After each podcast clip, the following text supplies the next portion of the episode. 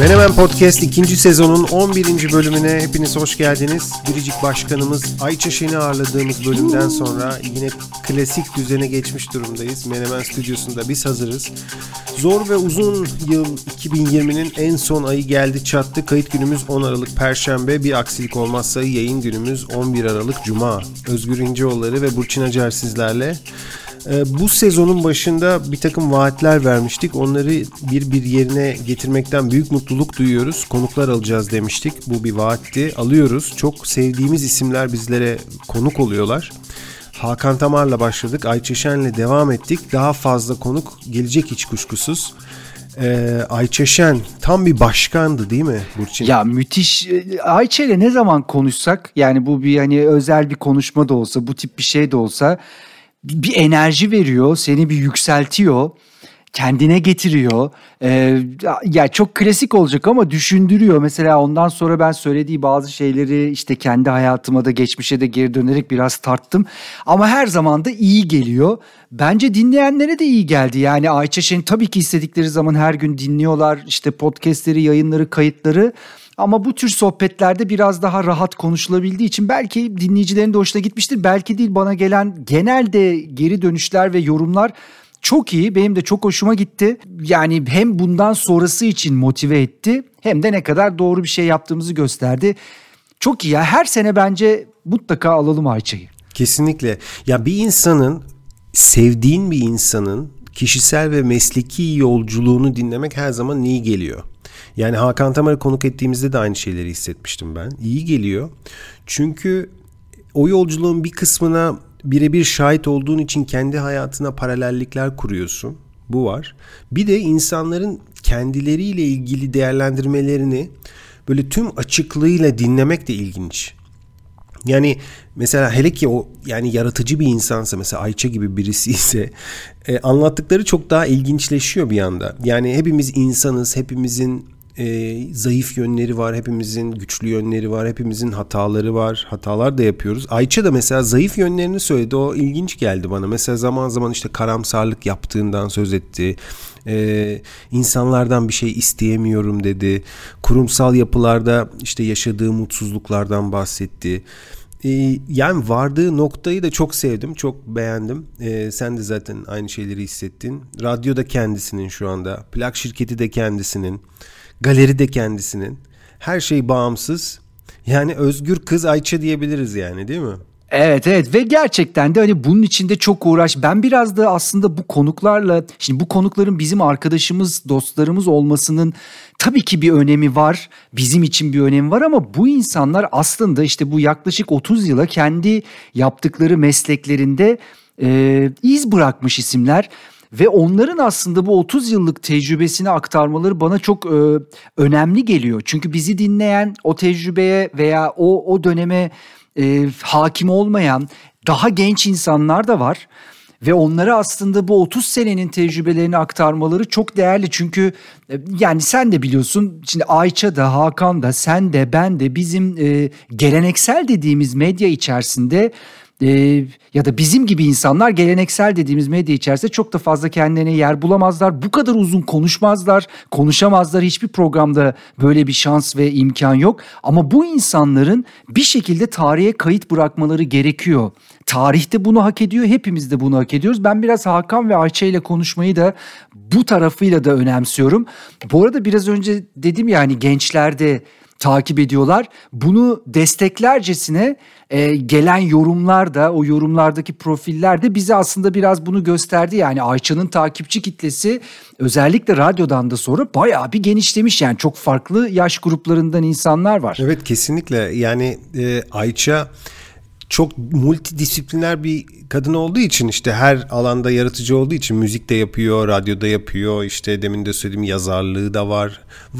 Ayça her alanda çok başarılı. Onu kendisine de söyledik. Hatta bir ara utanıyordum. Eskiden utanıyordum ama artık söyle Özgür dedi. Söyle, ne istersen söyleyebilirsin bana dedi. Ya dolayısıyla kitlesi büyük Ayça'nın. Yani bu yani bunu görmek, bunu hissetmek beni de mutlu ediyor. Peki soruyorum, bir sonraki Konuk kim Burçin? Ya onu her birini söyleseydik önceden bu işin bir gizemi kalmazdı. Konuk listesi bak burada. Şu anda kafamı gösteriyorum. Ve seninkini tabii ki. Bunlar tek tek dinleyicilerimizle buluşacak. Bu arada Ayça ile ilgili Instagram'daki paylaşımın altına gelen yorumlardan birkaç tanesi beni çok mutlu etti. Bir tanesi sen de onu çok unutmuşsun. Ben açılışta şey dedim işte birazdan Anthrax, Sepultura, Metallica yayınca hatta sen sor dedin ki abi niye öyle dedim bana. Ayça'nın Number One dönemi ve sonrasında genelde program açışları böyleydi. Belki kendisi bile unutmuş olabilir. Derdi ki işte birazdan Sepultura çalacağız, Anthrax çalacağız, Megadeth çalacağız. Tabii ki hiçbirini çalmazdı ama hep programa böyle başlardı. Bunu mesela hatırlayan bir dinleyicimiz olmuş. Ben çok sevindim. Acaba bu sırf benim hafızamda kalan bir halüsinasyondan mı ibaret diye de kendime bir tartmıştım. Suler adlı dinleyicimiz bunu yazmış. Benim de çok hoşuma gitti. Onun dışında senin beni biraz uyardığın ya da odakladığın bir genç dinleyicimiz var. Evet. İsmi Eren yanlış söylemiyorsam. Evet. Yani galiba 9 veya 10 yaşlarında senin paylaşımının altında gördüm yorumunu. Çok da keyifle okudum. Annesi babası vaktiyle bizi izliyormuş ve överek anlatmışlar Eren'e. Eren çok iyi bir gitarist. Yani ben onun profiline baktım. İnanamadım gerçekten. O kadar iyi çalıyor ki elektro gitar çalıyor yani 9-10 yaşlarında. Yani dedim ki keşke televizyon programı yapıyor olsaydık. Eren'i çağırsaydık ve bizi cayır cayır çalsaydı yani. O kadar iyi çalıyor. Belki bir imkan buluruz. Belki başka bir platformda, belki bu podcast'te. Eren geleceğin gitaristi. Burçin. Yani ben açıkçası o sırada gelen yorumları biraz atlamışım galiba. Kesinlikle bakacağım. Eren The Guitarist adlı bir şeyi var. Ne diyelim nickname'i var ama gitaristi İngilizce yazmanız gerekiyor. Mutlaka diyeceğim. Hemen altında da Yasemin aslında bence bu soru sana diyor ki siz ne kadar büyümüşsünüz ya. Yani işte evet 30 sene oldu yani. Tyra Banks'le oldu mu bir şey? 20 yıldır merak içindeyim demiş. Olayın başını anlatalım. Tyra Banks zamanın en ünlü modellerinden bir tanesi ve Türkiye'ye geliyor ve tabii ki Türkiye'ye geldiği zaman en iyi sunuculardan bir tanesi onu karşılaması gerekiyor. O kişi de Özgür İnceoğulları ve tabii bu aramızda hep şey oldu ya Tyra Banks'le ya Özgür'le Tyra Banks bir şekilde bizim için özdeşleşti. Ama ben de Yasemin gibi tabii o tarihten sonra sana hiç ben Yasemin kadar açıkta soramadım yani Tyra Banks'le olduğumu bir şey diye ama dinleyici sorduğu için onu sana hemen aktarabiliyorum. Oldu mu Tyra Banks'le bir şey? Tyra Banks'le aramızda hiçbir şey olmadı Burçin. Sadece arkadaş olduk. Sadece arkadaş olduk Burçin. Ben değil yok. Yasemin'e bu cevabı iletmiş olalım. Yasemin merak etmiş yazmış buraya. Çok teşekkürler gelen geri dönüşler için. Bu tür konuklara devam edeceğiz. Bana bir de konuk teklifleri de gelmeye başladı. Anladığım kadarıyla bu 90'lardan bugüne süzülen isimlere dair bir genel merak var. Kim mesela? Bunun ya işte söylemeyelim şimdi söyleyip konuk etmezsek o şey oluyor yani tatsız oluyor. Mesela diyeceğiz ki şu sonra konuk edemeyeceğiz ondan sonra olmaz o iş. Bugün aslında biz biraz 2020 değerlendirmelerine adım atacağız. Yılın son ayında 2020'nin şarkıları, filmleri, gelişmeleri bütün bunları kayıt sizlerle paylaşacağız. Biraz böyle bir 2020 almanağı gibi bir bölüm ya da bir süreç başlıyor. Bu arada şunu söylemem lazım. Bugün ya geçen kaydımıza biz başlarken Diego Armando Maradona'nın ölüm haberini alıp öyle kayda başlamıştık ve bu çok üzmüştü bizi. Kendi tarihimizden biri gidiyor ve Maradona'nın hepimizin hayatındaki rolü çok fazlaydı. Çocukluğunda Maradona'yı seyretmiş birileri olarak. Bugün de kayda girerken biraz daha önce Paolo Rossi'nin öldüğü haberini öğrendim. Paolo Rossi kim dinleyicilerimizden bilmeyenleri hatırlatalım. 1982 Dünya Kupası İtalya kazanıyor ve İtalya'nın golcü ismi hatta gol kralı da oluyordu galiba. Ve o dönem gerçekten yani ne diyelim bugünün işte İbrahimovic'i gibi bugünün en büyük golcüsü kimse 82'de o kişi Paolo Rossi'ydi. Daha o zaman Maradona o kadar kafasını çıkarmamıştı henüz. Ve ben 7 yaşındaydım. İzlediğim aklımda kalan sahne de olsa en eski Dünya Kupası'dır 82 ve de şunu da söyleyeyim, hani ondan sonra mahallede top oynadığımız zaman ben kendime Rossi dedirttirdim. Ya o kadar da severdim adamı. Brezilya'ya böyle 3 gol attığı bir maç vardır ki hala böyle o forma, o koşuş falan hafızamda. Arka arkaya hayatlarını kaybetmeleri benim için daha da üzücü oldu. Biri 86 Dünya Kupası, biri 82 Dünya Kupası'nın yıldızı. İlginç de bir adam aslında. Dünya Kupası'dan önce futbolu bırakıyor falan. Sonra bir anda Dünya Kupası'na katılıyor. Adam gol kralı oluyor. İtalya'da var böyle hikayeler. Schilacci vardı mesela. Aynı bu tarz. Neyse, Paolo Rossi'yi de izninle bir anmış oldum. Benim için ve benim yaşımdakiler, hatta biraz daha büyükler için unutulmaz bir futbol kahramanıdır kendisi. Sen bu işlere çok erken girmişsin ya. 7 yaşında böyle Dünya Kupası oturup seyretmek, yani hani bana biraz erken geldi. Hayır, şöyle şey, oturup bütün maçları mutlaka 90 dakika seyretmemişimdir ama şeyler var. Ne diyeyim, kareler var gözümün önünde. Nerede seyrettiğimi bile hatırlıyorum. İşte İzmit'teydim vesaire. Yani yer olarak da hatırlıyorum. Formaları hatırlıyorum. Brezilya'nın forma, işte İtalya, Paolo Rossi, Baresi falan. Yani isimler de böyle genelde hafızamda yer etmiştir. Altobelli mesela, bak tek tek geliyor. Biraz daha beklesem sana bir yarısını sayarım İtalya'nın. Ya bu İtalyan isimleri de marka gibi değil mi Burçin ya? Paolo Rossi yani. Koy bir tane böyle mesela bir kıyafetin üstüne, sanki modacı dersin. Paolo Rossi, Altobelli, Baresi, Dinozov. Mesela kalede de Dinozov'u hatırlarsın muhtemelen canım. Tabii ki, unutulur mu Dinozov? Ya mesela o da bir marka gibi. Ya hepsi böyle ismi, zaten isimle bir sıfır öne geçiyorlar. Sonra tabii Dünya Kupası'nı almak kolay. Ama artık işlemiyor işler. İsimle falan alamıyorsun yani Dünya Kupası'nı. Pekala, 2020'nin son ayındayız dedik. Aralık ayı geldi çattı. Uzun yıl, zor yıl 2020, ama tabii ki her yıl olduğu gibi bu yılda, yılın son ayında bir değerlendirme yapacağız. Bir seri yapacağız burada. Burçin'in de dediği gibi. Yani müzik dünyasında, teknoloji dünyasında, sanat dünyasında, işte sinema dünyasında neler oldu? 2020'de ne gibi şeyler gerçekleşti? Bunlardan bahsedeceğiz. Ki tabii ki pandemi dünyası, pandeminin gerçeği bütün her yere olduğu gibi sanata, müziğe, sinemaya da yansıdı. Bunun yansımalarını da konuşacağız. Tabii ki müziğin profesörü karşımda duruyor şu anda. Yok. Seni ekrandan görüyorum, karşımda duruyorsun ve doğal olarak soruyorum sana. Yani 2020 deyince, müzik deyince nereden başlamak lazım? Neler oldu? En büyük trendler, en büyük isimler, en büyük şarkılar, en büyük albümler. Biraz bana anlat. Ya şöyle bir şey yapabiliriz. Bir, şimdi tabii elimizde artık çok ciddi veriler var. Bu dijitalleşme bu işleri kolaylaştırdı. Kim ne kadar stream edilmiş, ne kadar şazamlanmış vesaire. Bu veriler bize aslında istatistik olarak senenin ön plana çıkanlarını gösteriyor. Bugün biraz da aslında bunlardan bahsedeceğim. Yani hani hislerimizle işte bu iyidir dediğimiz değil, ama verilerle karşımıza gelen, seneye damga vuran isimleri paylaşacağım. Bunun dışında bir de kişisel olarak tabii dinlediklerim var. Bu genel popüler arena dışında dinlediklerim, onlardan da vakit kalırsa bazılarını paylaşmak istiyorum. Hatta burada gerekli düzeneyi de kurdum. Bazı şarkıları da böyle aradan kısa alttan da vermeyi düşünüyorum. Yani mesela bu kim derlerse en azından şarkıyı böyle kısaca hatırlatıp geçmek için. İstersen şöyle yapalım. Bizim de içinde bulunduğumuz ve artık müzik dünyasının vazgeçilmez referans noktalarından bir tanesi Spotify. Biraz Spotify, biraz Billboard ve genel bu açıklanan listelerden sana bir böyle süzgeçten geçirerek bir takım isimler söyleyeyim. Ne dersin? Kesinlikle katılıyorum. Harika bir fikir. Böyle devam edelim, evet. Peki tamam, o zaman şimdi en uç tarafıyla başlayayım. Senenin aslında en büyük isimlerinden bir tanesi, ki birçok veri bize bunu gösterdi, Bad Bunny oldu. Bad Bunny bir Latin müzik sanatçısı. Bad Bunny, tabii Latin müzik o kadar yükseliş kaydetti ki son yıllarda, pop ve hip hop'tan sonra şu anda dünyada en çok tüketilen 3. müzik türü. Dolayısıyla Latin müzik isimleri rapçilerle de şarkı yapıyor, dans müzik yapanlarla da yapıyor. Yani her yerde Latin isimleri görüyorsun ve bunlar arasında Bad Bunny nasıl damga vurdu? Bak, bir, Spotify'da yılın artisti oldu.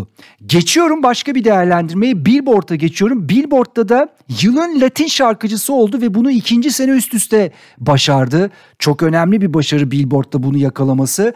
Ve albüm olarak da mesela Spotify'ın albüm değerlendirmesine bakıyoruz. Dünyada 2020'de en çok dinlenen albüm Bad Bunny'nin albümü. Ve o bu sene 2 tane albüm çıkardı. Çok da çalışkan, üretken bir arkadaşımız. 3.3 milyar dinleme almış sadece Spotify'da.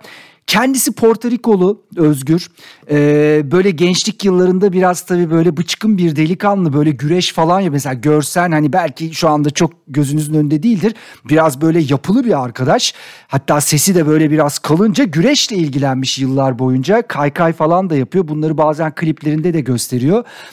Ve de hikayesinin başlangıcı SoundCloud. Yani SoundCloud'a bir şarkı yüklüyor.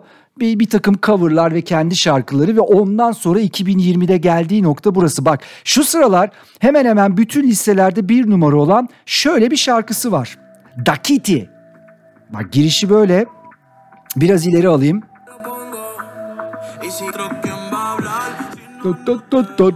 Sesi hep böyledir.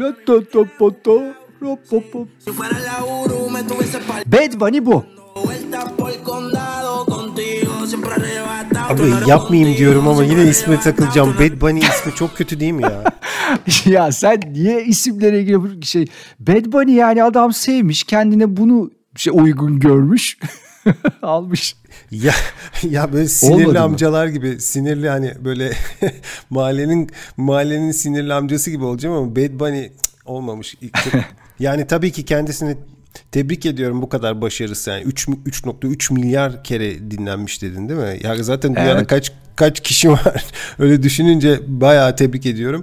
Ama Porto Rico deyince şimdi eski dostlarımdan Ricky Martin falan filan bunlar tabii şeyde kaldı galiba değil mi? Porto Rico. Aslında Ricky Martin de iyi bir sene geçirdi. Ricky Martin şarkı yaptı. Ricky Martin bayağı bir organizasyonda karşıma çıktı. Ricky Martin aslında yeni bir döneme başladı diyebiliriz. Ama tabii bir Bad Bunny'nin yanında Ricky Martin bu sene çok çırak çıkar. Yani öyle söyleyeyim. Bad Bunny her yerde var. J Balvin mesela Latin müzikte o da çok iyi bir sene geçirdi ama bütün istatistikler bize Bad Bunny'yi gösterdi. Mesela kadın sanatçılara bakalım. Burada sen şaşırmayacaksın bence. Hem dünyada hem de Türkiye'de aslında ön plana çıkan isimler var. Ama en öndeki isim Billie Eilish. 2020 yılının en çok dinlenen kadın sanatçısı ve bunu da üst üste 2. kez elde etti. Geçen sene de Billie Eilish'te en çok dinlenen. Bu sene de Billie Eilish oldu. Hemen arkasından ki bunlar Spotify verileri şu anda aktardığım veriler. Taylor Swift geliyor. Arkasında Ariana Grande ve Dua Lipa. Şimdi Billie Eilish tabii Türkiye'de de şöyle bir başarının altında imzası var. Türkiye'de albüme en çok dinlenen isimler arasında listeye giren tek yabancı albüm Billie Eilish'in albümü. Yani hep Türkçe albümler var ama Billie Eilish bunların arasına girmiş durumda. Büyük bir başarı.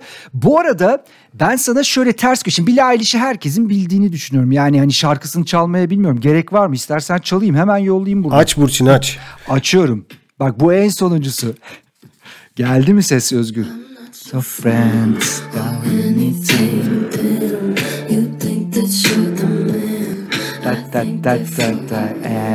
Çok güzel değil mi ya? Ya şimdi bu Billie Eilish'i hani biz çok önce de konuşmuştuk. Özellikle hani James Bond'la ilgili konuşmalar yaptığımızda Billie Eilish'in adı çok geçmişti. Hı-hı. Ama tabii ondan önce aslında tabii Grammy'lere damgasını vurduğu için geçtiğimiz sene ve üst üste kaç tane en büyük Grammy'lerin 4'ünü de aldığı için veya 5'ini de mi?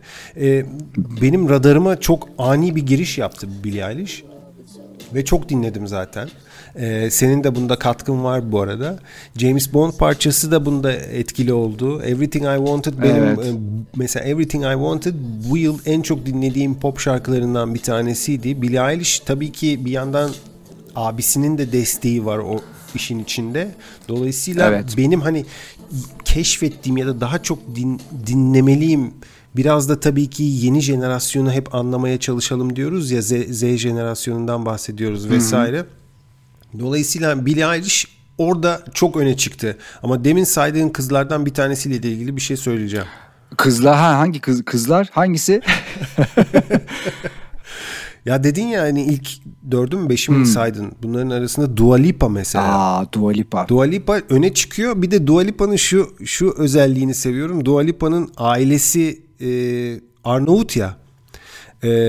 Kosova'dan göç etmişler Londra'ya, işte büyük annesi galiba Bosnalı falan filan. Dua Lipa hani bizim coğrafyaya çok yakın ki bir iki tane daha isim var Dua Lipa gibi Arnavut kökenli olan. Dua Lipa o yüzden böyle bir, nasıl diyeyim, gizliden gizliye desteklediğim birisi.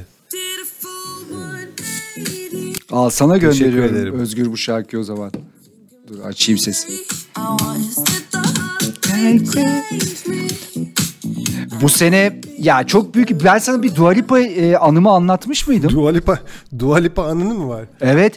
Biz Brit Awards'a gittik. Brit Awards'ta işte kırmızı halıdayız ve orada röportajlar için işte sürekli birilerinin peşindeyiz. Böyle işte onu atlıyorsun, bunu atlıyorsun. O zaman Dua Lipa daha bu kadar tanınmıyordu. Be The One diye bir şarkısı vardı ve biz Power FM'de çalıyorduk şarkıyı ama. Ve çok da popüler olmuştu. Bak şöyle söyleyeyim, kırmızı halıdan bir sürü isim geçiyor, tamam mı? İşte böyle Calvin Harris'ler falan, herkes böyle şey, One Direction falan hepsi orada. Böyle üstlerine atlıyor basın. Arkadan Dua Lipa ve menajeri geldi. Kimse Dua Lipa'ya şey yapmıyor. Yani hani böyle bir istekli, arzulu biçimde röportaj yapmak için talepte bulunmuyor. Benim de yanımda Funky var. Gittik ya dedik, işte biz konuşmak istiyoruz Türkiye falan. Türkiye deyince böyle bir şey oldu, mutlu oldu ve o kadar utangaç, böyle naif bir tavrı vardı ki. Konuştu, yalnız menajeri öyle acayip biri çıktı ki, kadın böyle geldi, bir dakika dedi, onunla konuşamazsınız, benle konuşacaksınız. Peki dedik, tamam, hani şey budur.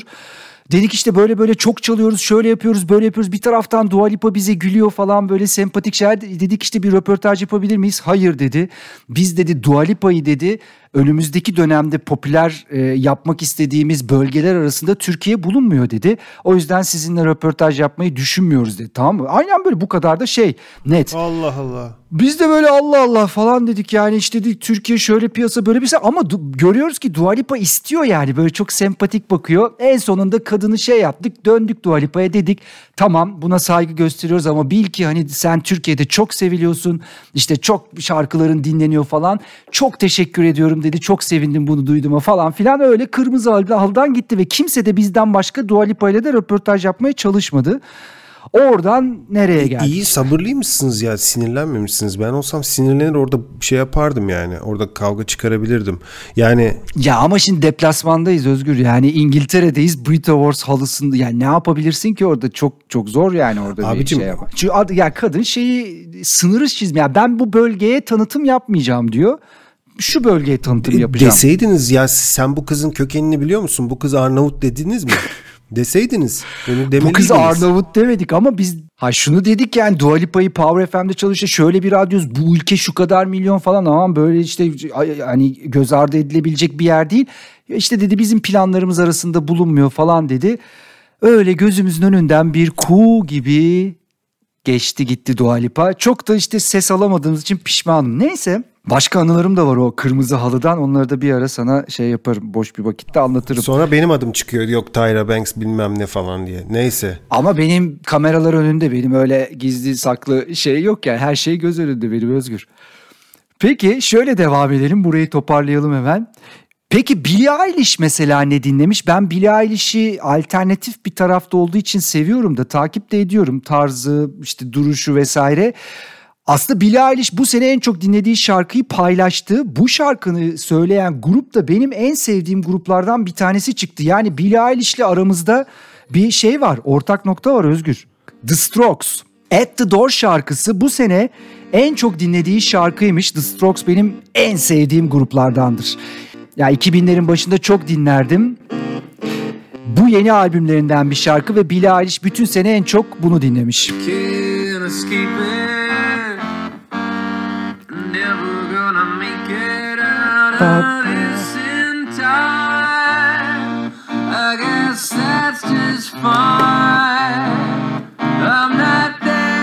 Bence sevdin. Kabul et.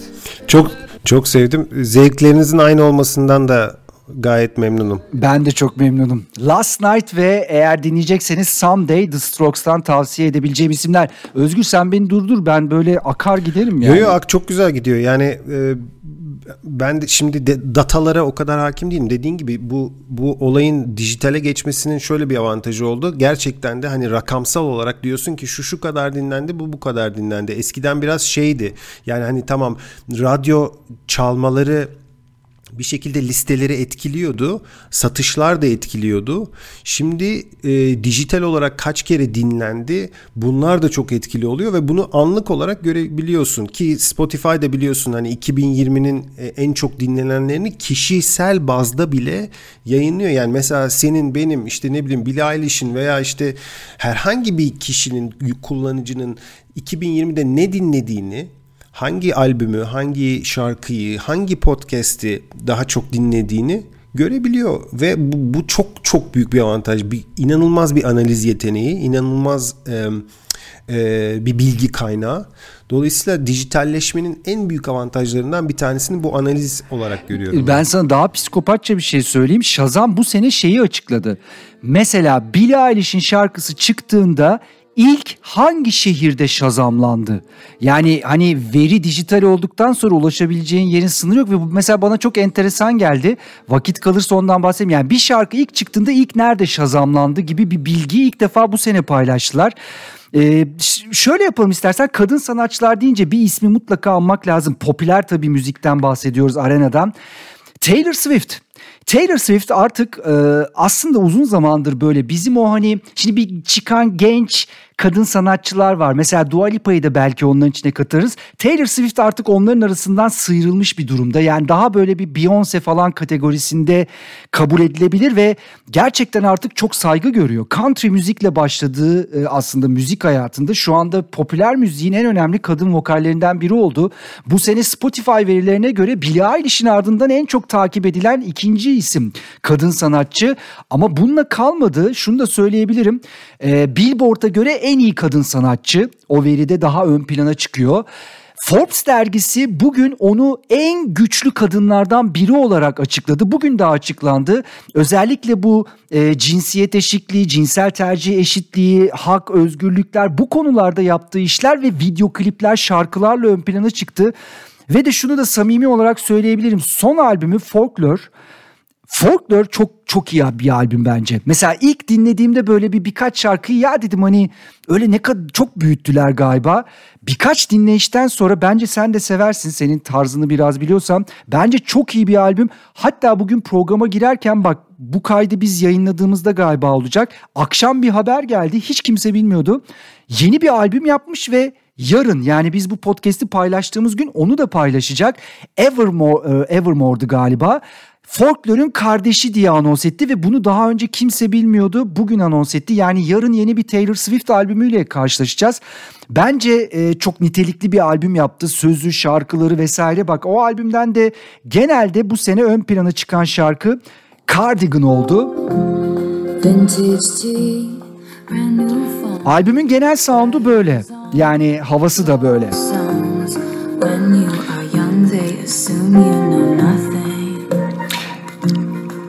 Bu senenin bence en iyi albümlerinden birine imza attı, onu söyleyebilirim.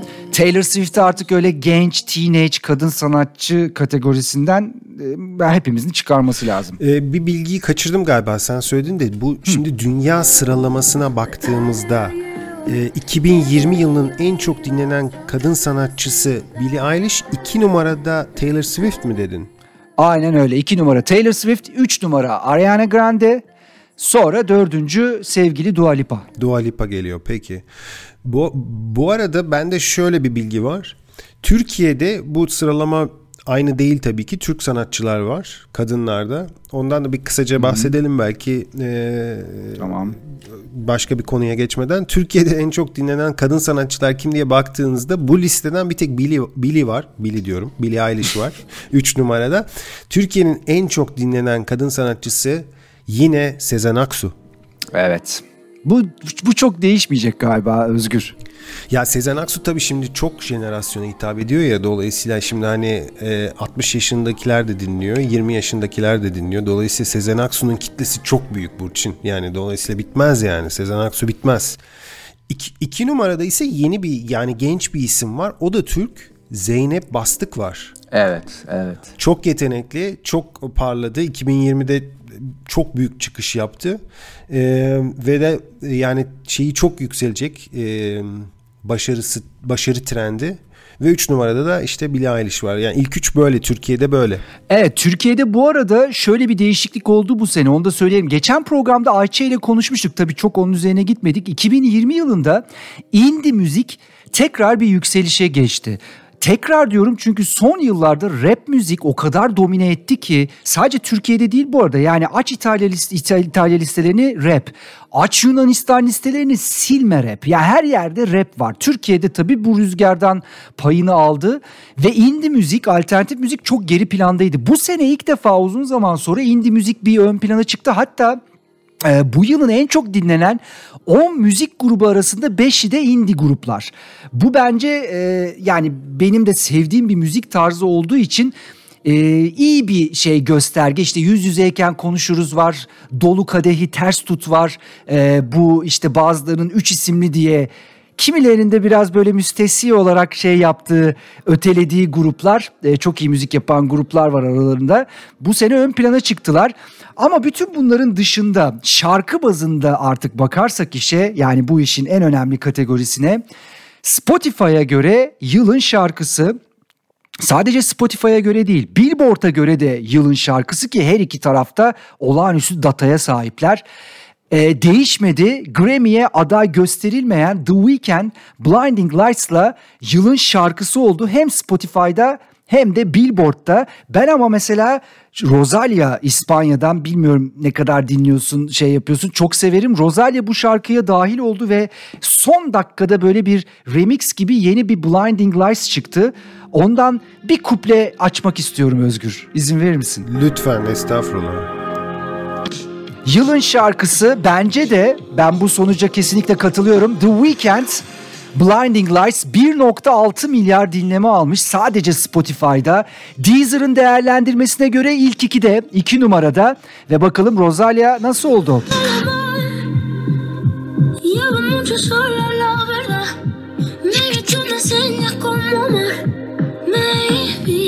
Şu maybe deyişi var ya, maybe... Müthiş. Rosalé'yi çok seviyorum bu arada. Bayılıyorum.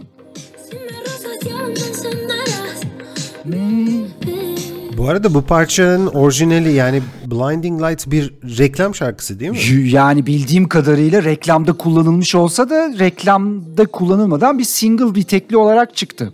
Hangi reklamda kullanıldığı olabilir? Söyleyebiliyor muyuz burada? Marka reklamcılığı yapabiliyor muyuz? Yap ya, marka reklamcılığı. Benim bildiğim kadarıyla Mercedes reklamında kullanıldı. Olabilir. Mercedes'in elektrikli arabasının reklamında kullanıldı Blinding Lights. Olabilir canım, popüler olduktan sonra belki kullanılmıştır. Bu arada Billboard'da mesela çok acayip bir şey gerçekleştirdi. Billboard tarihi dediğimizde bu arada 62 yıllık bir tarih. İlk 10'da en uzun süre kalan şarkı oldu. Yani bütün o Beatles'lar, Elvis Presley, Whitney Houston, hepsini geç. İlk onda en uzun süre kalan 52 haftaydı galiba şarkı. Weekend Blinding Lights oldu. Grammy'ye aday gösterilmeyen şarkı diye bir daha altını çizelim.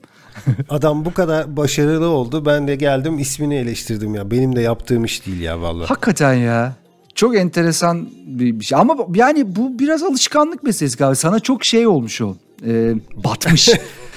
Mesela bu sene Shazam 2 liste açıkladı. Bir 2020'nin en çok Shazamlananları, bir de all time, yani tüm zamanların en çok Shazamlananları.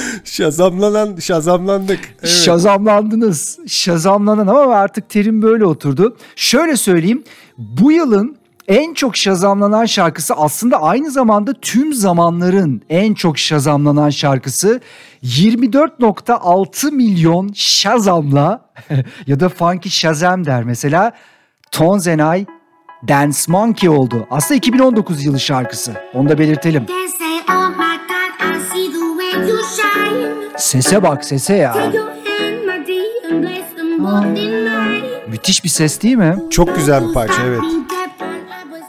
Tam radyo şarkısı. Tam. Avustralya çıkışlı. Bu arada hadi sana o veriyi de vereyim. Tones and I, Dance Monkey'nin ilk çıkar çıkmaz Shazamlandığı ilk ülke Almanya. Şehir de Düsseldorf. Hadi ya. Veriye bak ya, çok acayip değil mi? Yani parça çıkar çıkmaz ne demek? Ya ilk aranan, ilk arayış yapan yer Almanya ve Düsseldorf. İlk oradan aramışlar ya bu şarkı nedir acaba falan. Yani onu söylemiş ve aramış bu şarkıyı. Böyle Shazam demişken bir şey söyleyeceğim. Beat Shazam diye bir program var. Yarışma programı var. Seyrediyor musun Jamie Foxx'un? Biliyorum, evet, seyrettim ve biz onu Power FM'de arada kendi aramızda deniyoruz. Denedik. Kim kazanıyor? Yani kim öne çıkıyor? Ya şöyle söyleyeyim, aslında biz iyiyiz insan olarak yani. Ama şöyle bir şey, yıllar içerisinde çok fazla şarkı hafızası böyle kafada biraz karıştığı için bazen böyle ilk saniyede anlıyorsun, ah diyorsun bu şarkı neydi diyene kadar Shazam oluyor. Ama eğer beynin o karmaşıklığı yaşamıyorsa ikinci saniyede falan Shazam'ı yendiğimiz çok oldu yani 1-2 yapalım. Bu arada bilmeyenleri hemen anlatalım. Bu bir şarkı bilme yarışması. Yani ilk böyle notalarından ve ilk notası da değil. Yani aradan da olabilir.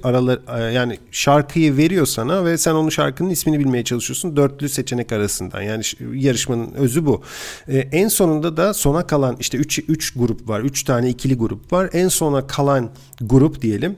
İkili ya da Shazam'a karşı yarışıyor. Tabii ki Shazam'a karşı yarışmak demek şu. Aslında mesela şarkıyı veriyor. Sen mi daha önce bileceksin yoksa Shazam mı daha önce bilecek? Ama Shazam'ın bilme şeyi o anlık değil. Yani bugüne kadar o şarkı için Shazam'ın geçirdiği sürenin ortalaması kullanılıyormuş. Yani onu söylemişlerdi, bir programda açıklamışlardı. Yani anlatabiliyor muyum? O anda değil. Mesela örnek veriyorum, deminki şarkıyı 500.000 kere aradı insanlar ve Shazam ortalama bu şarkıyı 2.3 saniyede gösterdi. Sen eğer 2.2 saniyede bulursan Shazam'ı yenmiş oluyorsun. Anlatabiliyor muyum? Anladım. Tamam, bizimki anlıktı. Hatta onun birkaç videosunu biz Power FM'in Instagram adresinde paylaştık. Yani Shazam ve arasında gerçekten çektik videosunu. Yani eski postlara bakarlarsa bulabilirler. Biraz hızlanayım istersen. Mesela Apple Music'te önemli bir tabii ki kaynak. Tabii Spotify'ın gerisinde kaldılar ama Apple Music mesela 2 numara Weekend Blinding Lights'ı açıkladı. Apple Music'e göre 2020'nin 1 numaralı şarkısı Rodrich ve The Box oldu. Bu da güzel bir şarkı. Yani senenin en iyilerinden bir tanesi. Billboard'a göre de en iyi yeni artist olduğu Rodrich 22 yaşında bir hip hop yıldızı, çok iyi gidiyor.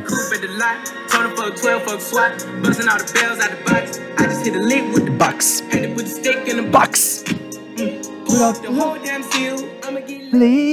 Abi ben yapamıyorum bu parçalarla Burçin. Yani gerçekten hepsi birbirine benziyor sanki bana göre. Ah yapma ya. Peki o zaman tamam hemen geçtim bunu. Bu arada bugün Time dergisi yılın grubu olarak da BTS'i açıkladı. Hiç BTS çalmayacağım, seni iyice böyle karıştırmayacağım. Bak, peki BTS'i bunlara 10 kere tercih ederim. Ciddi misin sen? O kadar net söylüyorum ya. Vallahi billahi bak. Yani bir dakika, şimdi sen The Box'ta neyini beğenmedin The Box? Ya mesela bana çok tekrar ediyor gibi geliyor. Anlatabiliyor muyum? Yani benziyor. Birbirine benzetiyorum parçaları. Çok böyle farklılaştıramıyorum parçaları birbirinden. Yani mesela Lemonade'i çal bunun üstüne. Sanki aynı şarkı devam edecek gibi. Bir de dikkat ettim ki bu senin uyarından sonra oldu. Parçalar çok kısa gerçekten. Evet aynen öyle. Yani 3 dakika aslında artık uzun bile, yani 2.45'ler, 2.30'lar falan, 3 yani 3'ü geçince biraz uzun artık kabul ediliyor. Doğru söylüyorsun. Değil mi? Ya 3'ü geçen parçaya Bohemian Rhapsody gözüyle bakıyorsun. Tabii oho, artık kaç dakika oldu ya 3 dakika o durumda bakıyorsun. Peki o zaman şöyle ben bunu bağlayayım.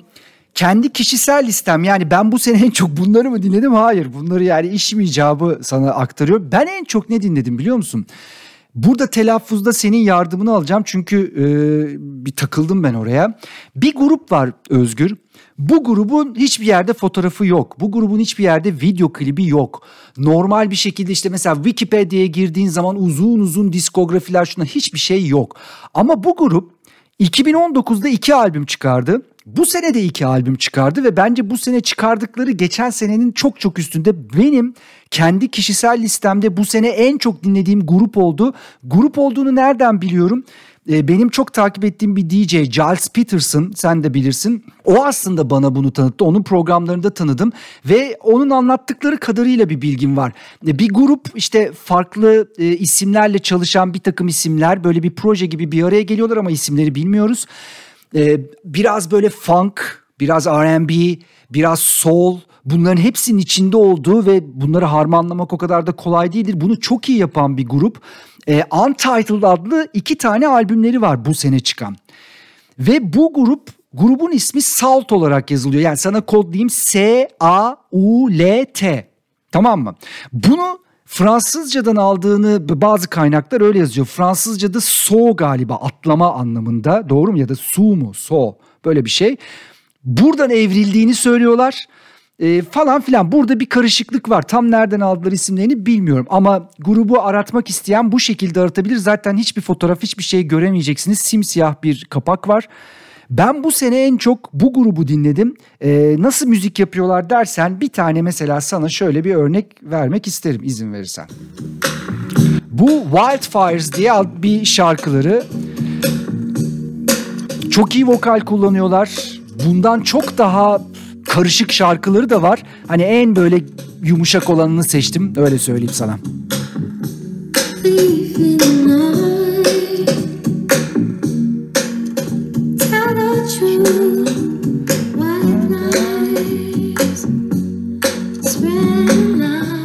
Aslında sen seversin bu genel mutfağı. Bu hoşuma gitti hakikaten, böyle belli yine bulmuşsun gizemli bir grup. Güzel. Bilmiyorum güzel, ne kadar güzel. Gizemli kaldı. Ben bunu çok dinledim. Bir de Arlo Parks çok dinledim. Arlo Parks İngiliz, o da çok genç. Black Dog diye bir şarkı, ya birçok şarkı yaptı ve bence geleceğin en önemli vokallerinden bir tanesi olacak. Ya senin seveceğin tarzlar bunlar. Arlo Parks'ı çok tavsiye ederim. Hele bu Black Dog ya beni bitiriyor Özgür. Öyle söyleyeyim sana. Yani çok alıp bambaşka yerlere götürüyor.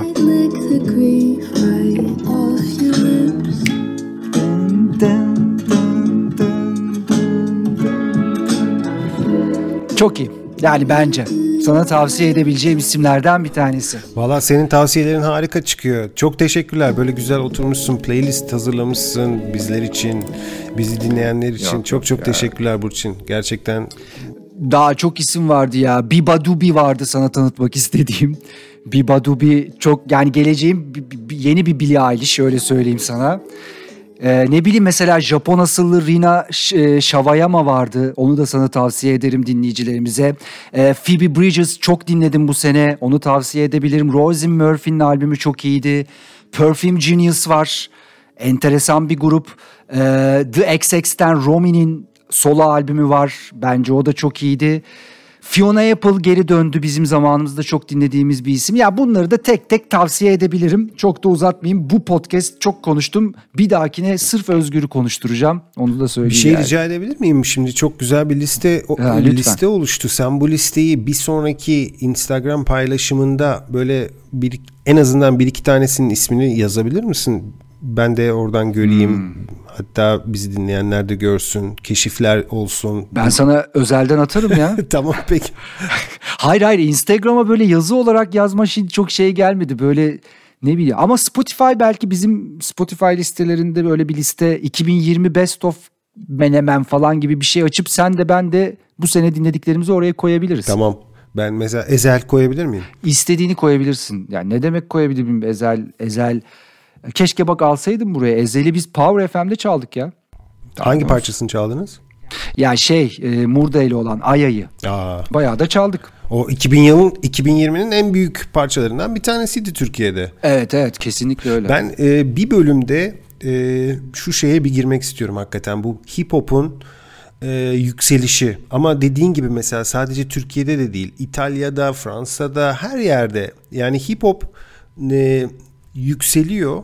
Yani zaten yüksekti de daha da yükseliyor. Çok popülerleşti. Bakıyorsun mesela en çok dinlenenler arasında hepsinde hip hop. Özellikle Türkiye'ye baktığın zaman tabii ki biraz böyle Orta Doğu nameleri, Orta Doğu sesleri, enstrümanları da var işin içerisinde.